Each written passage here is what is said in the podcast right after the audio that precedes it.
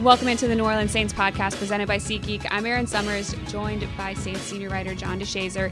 Big news out of the Saints today as head coach Sean Payton announced he is stepping down from his role as head coach after 16 seasons. In his time here leading the Saints, Sean Payton had a record of 161 to 97. He led the team to 10 winning seasons, 7 NFC South titles, 3 NFC championship games, and won a Super Bowl in 2009. Payton spoke to the media today in a press conference where he spoke for over an hour about the difficult decision to step away from the Saints. Payton showed a lot of gratitude to the organization from top to bottom, love for his players, appreciation to the fan base, and of his time in New Orleans. Payton said it was just time. Lots to get into today on today's podcast. John, we're going to talk about the legacy Payton leaves and what's next for the franchise. So let's just start with your initial thoughts on today's news. I mean, I, you know, you kind of hear it swirling, so you don't really know what is or isn't true. Now you see some of the guys that uh, he trusts a lot in the media saying that he's vacillating. So, you know, that's when you start looking at it as being kind of serious because, you know, generally, you know, there are certain guys when they print something or they release something, um, it's probably pretty spot on because mm-hmm. they're pretty good friends with him and he's and, and they're people that he confides in. So, you know, to throw out a name, when Jay Glazer says something and he attributes it to Sean Payton or he kind of hints at Sean Payton, you know it's probably probably pretty true. So so it wasn't just you know a slap in the dark, you know, out of out of the blue from that standpoint. But I guess it might have been a little bit surprising just from the standpoint of, you know, 16 days after the regular season ended. Now he did say he wanted to take some time, kind of you know take a deep breath. I think um, owner Gayle Benson suggested that he step away for a little while kind of take a deep breath, think about it a little bit. And after that, you know, two and a half weeks or whatever it was, you know, he said, you know, okay, I, I still felt pretty resolute about it. So, you know, he, he made the right decision for himself. Um, if, you know, he said it himself, this is a business where you got to be either all in or, or all out. You can't be halfway in. And he was, you know, contemplating. And, you know, he said even before the season, he kind of thought that he might be leaning toward re- retiring. And so, once it gets into your head and you go through through the season, even then he said that you know it wasn't the season per se that was you know exhausting. He said it was exciting. As a matter of fact, um, you know I kept telling everybody, you know, the team going to Dallas really was kind of up Sean Payton's alley because he likes to get away with the team. Mm-hmm. he took training camp to to West Virginia for you know several years, so he doesn't mind getting away. But after you know 16 years, 15 years coaching uh, in the same spot uh, not to say that it gets routine, but it's it's I would imagine it's a pretty decent sized grind to be the head coach and in a lot of ways, you know, the the the root of the whole thing. And so I think he just finally decided, you know what, I kind of need to step back. That said, even he said he might get back into coaching after a mm-hmm. year. So uh, the fever still might be there. I think he's going to try the TV thing out. Um, I think he he thinks he can be pretty good at it. And if he thinks he can be pretty good at it, then I'm confident that, you know, he probably can be pretty good at it.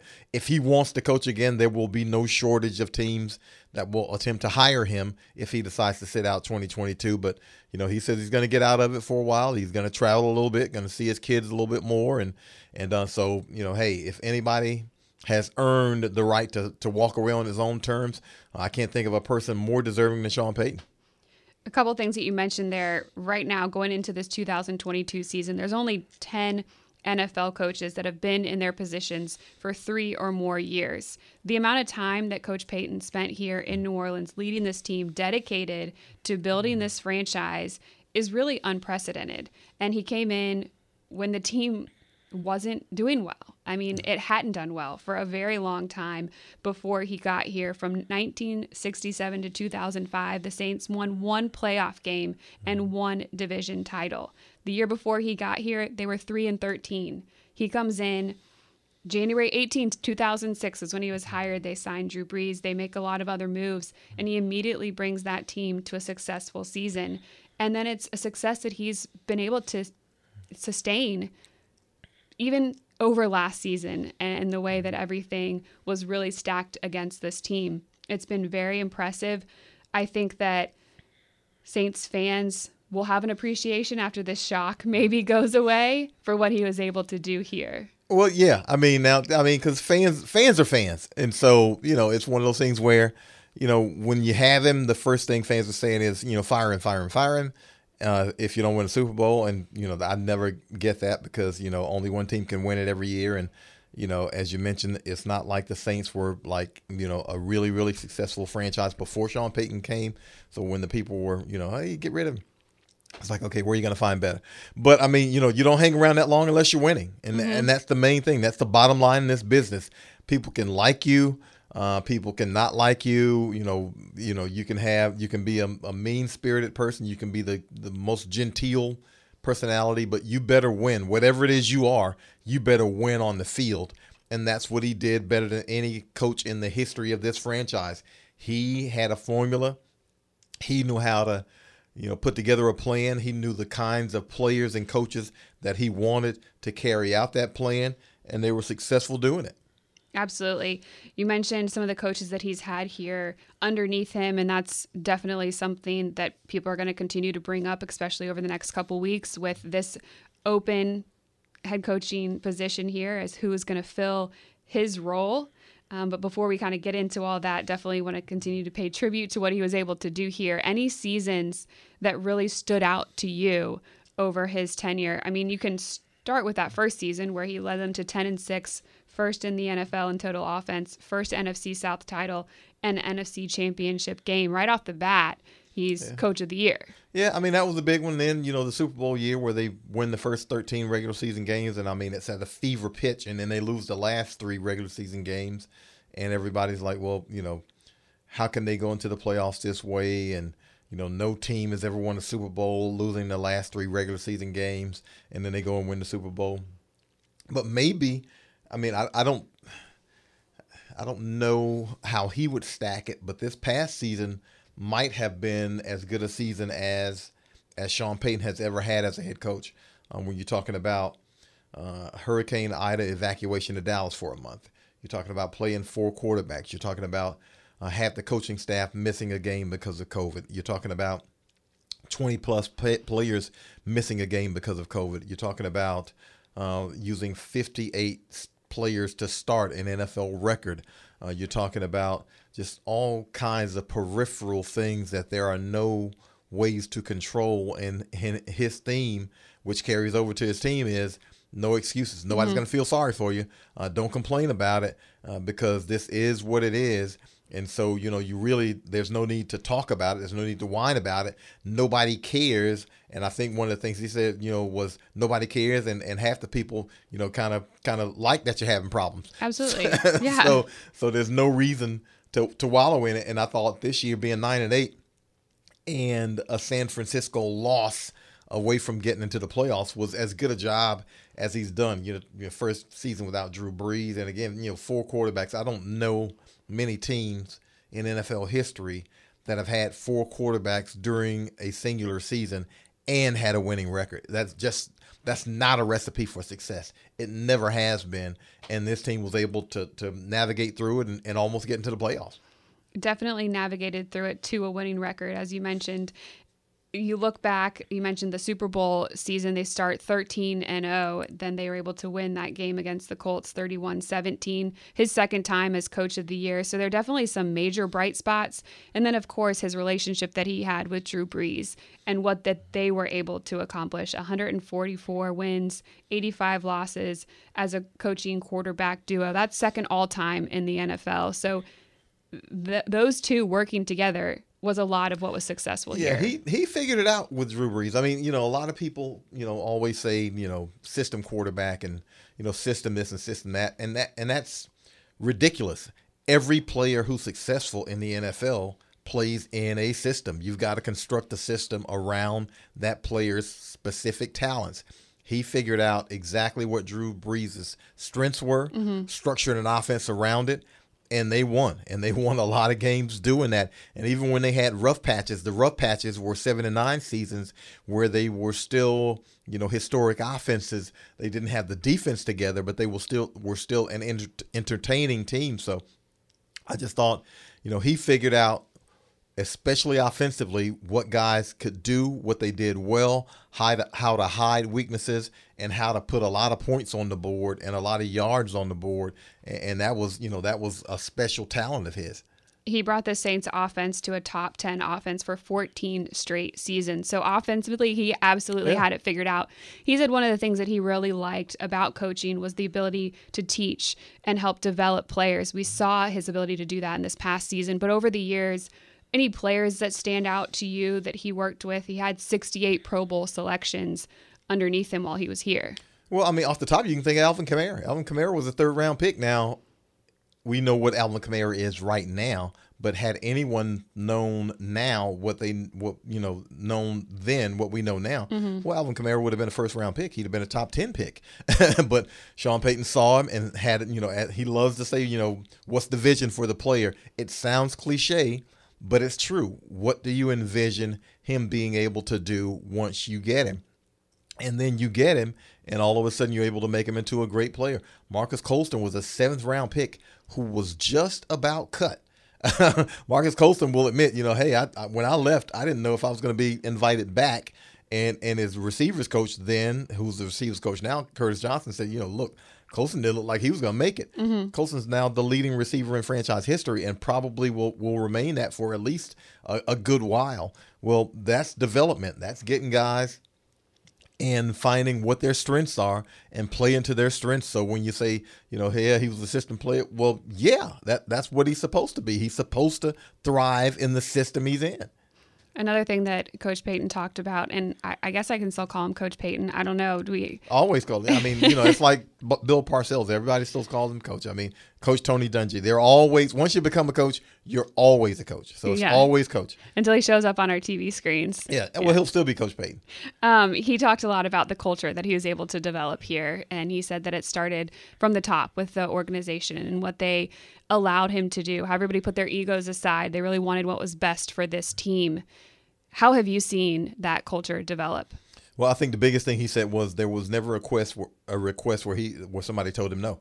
So when he said, "Hey, we need to do this to make this a better team," then they said, "Okay, you know, whatever it took to make this a top flight franchise, uh, whether it be you know player amenities, whether it be player ac- ac- acquisitions, whatever it was." They were always in lockstep, and you know I'm sure, as he said, you know, you don't agree on everything. You know, there's got to be a hierarchy somewhere. Uh, at some point in time, somebody's got to have a veto. But for the most part, they were cohesive in what they wanted to get accomplished. They were on the same page in what they wanted to get accomplished, and that's that's probably the the uh, that's not the only way to do it, but man, that's the best way to do it. I mean, you got to have everybody in the boat rowing in the same direction. Otherwise, you know, you're going to get some chaos at some point in time. You never got the sense that the Saints were in any chaos, even when they had seven to nine seasons. You just never felt like it was chaotic.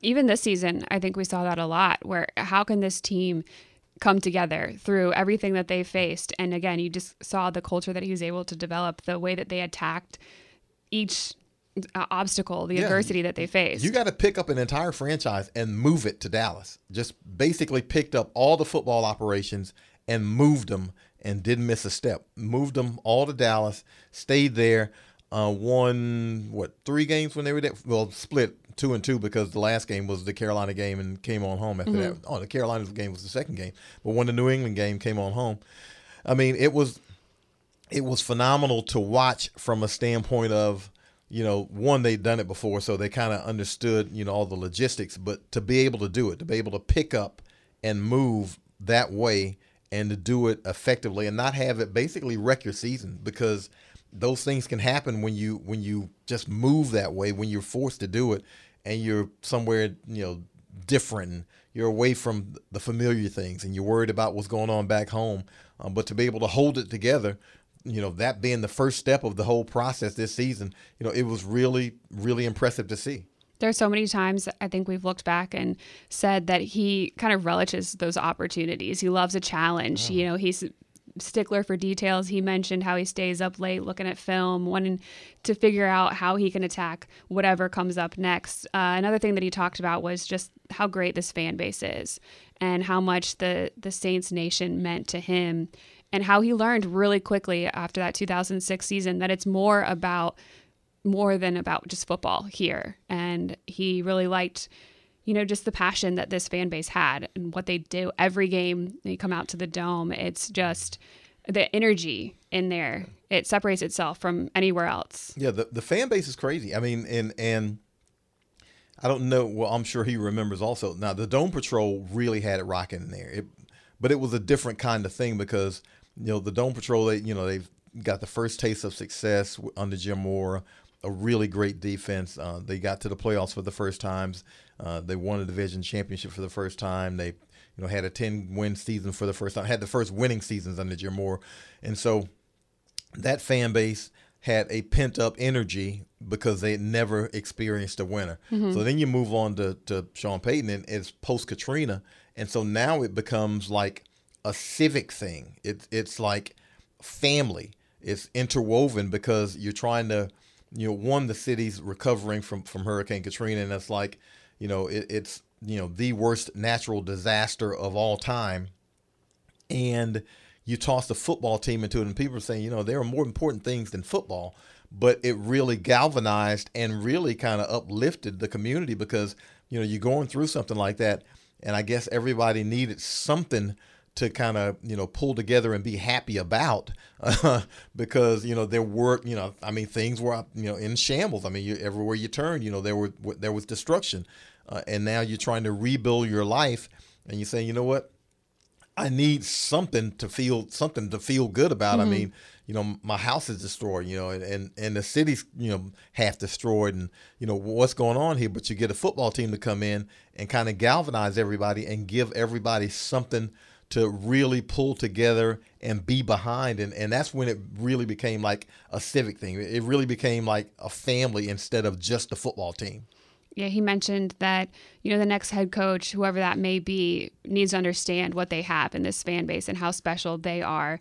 Kind of speaking along those lines what is next for the saints? Well that's the, that's a good question. I mean there are obviously great candidates in house and I guess you know there's, where there's no secret. You know, defensive coordinator Dennis Allen was a head coach in the NFL before. Mm-hmm. He was the interim coach uh, for the Tampa Bay game that they won nine to zero.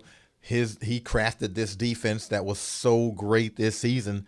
So even Coach Payton mentioned, you know, look, Dennis would be a great candidate. He's, you know, I think he understands the lay of the land as much as anyone.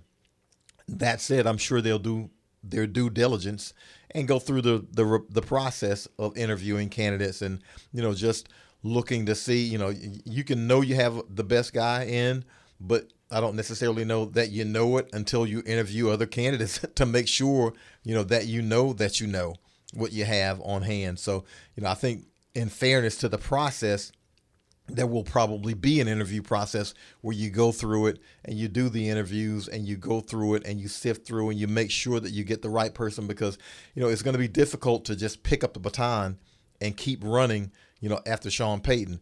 You know a lot of times you know the new guy really needs to kind of establish himself but at least if it's going to be Dennis Allen you've got somebody who understands all the machinations of the of the franchise, understands the hierarchy. He understands the working relationships. He, he's seen all these things in motion, and so he would be able to be an, an easier transition, if nothing else.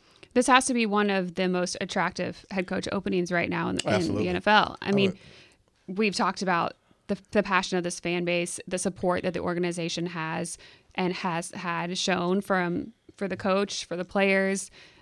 I, I don't really see another one out there. Well, I mean, you come in and you one you come in and you grab you you inherit a top 10 defense immediately yeah. that can win on its own and then you grab an offense that you say you know okay the offense wasn't exactly what it could have been last season but they won nine games with four quarterbacks so if you're a coach you got to be saying okay a little bit better health uh, if you don't have you know a season that's you know interrupted intermittently by the pandemic um, you might be able to be built in for su- some success immediately. Because again, if you can if you can play defense the way the Saints play defense, you're going to be in most games and you're going to have a really good chance to win more than your share. You know, they, again, they won nine of them this year. So if I'm a if I'm a coach, if I'm a candidate, I'm looking at other places and I'm saying, okay, if there's nothing else I know, I know I know a couple of things. I know one, there's a great defense.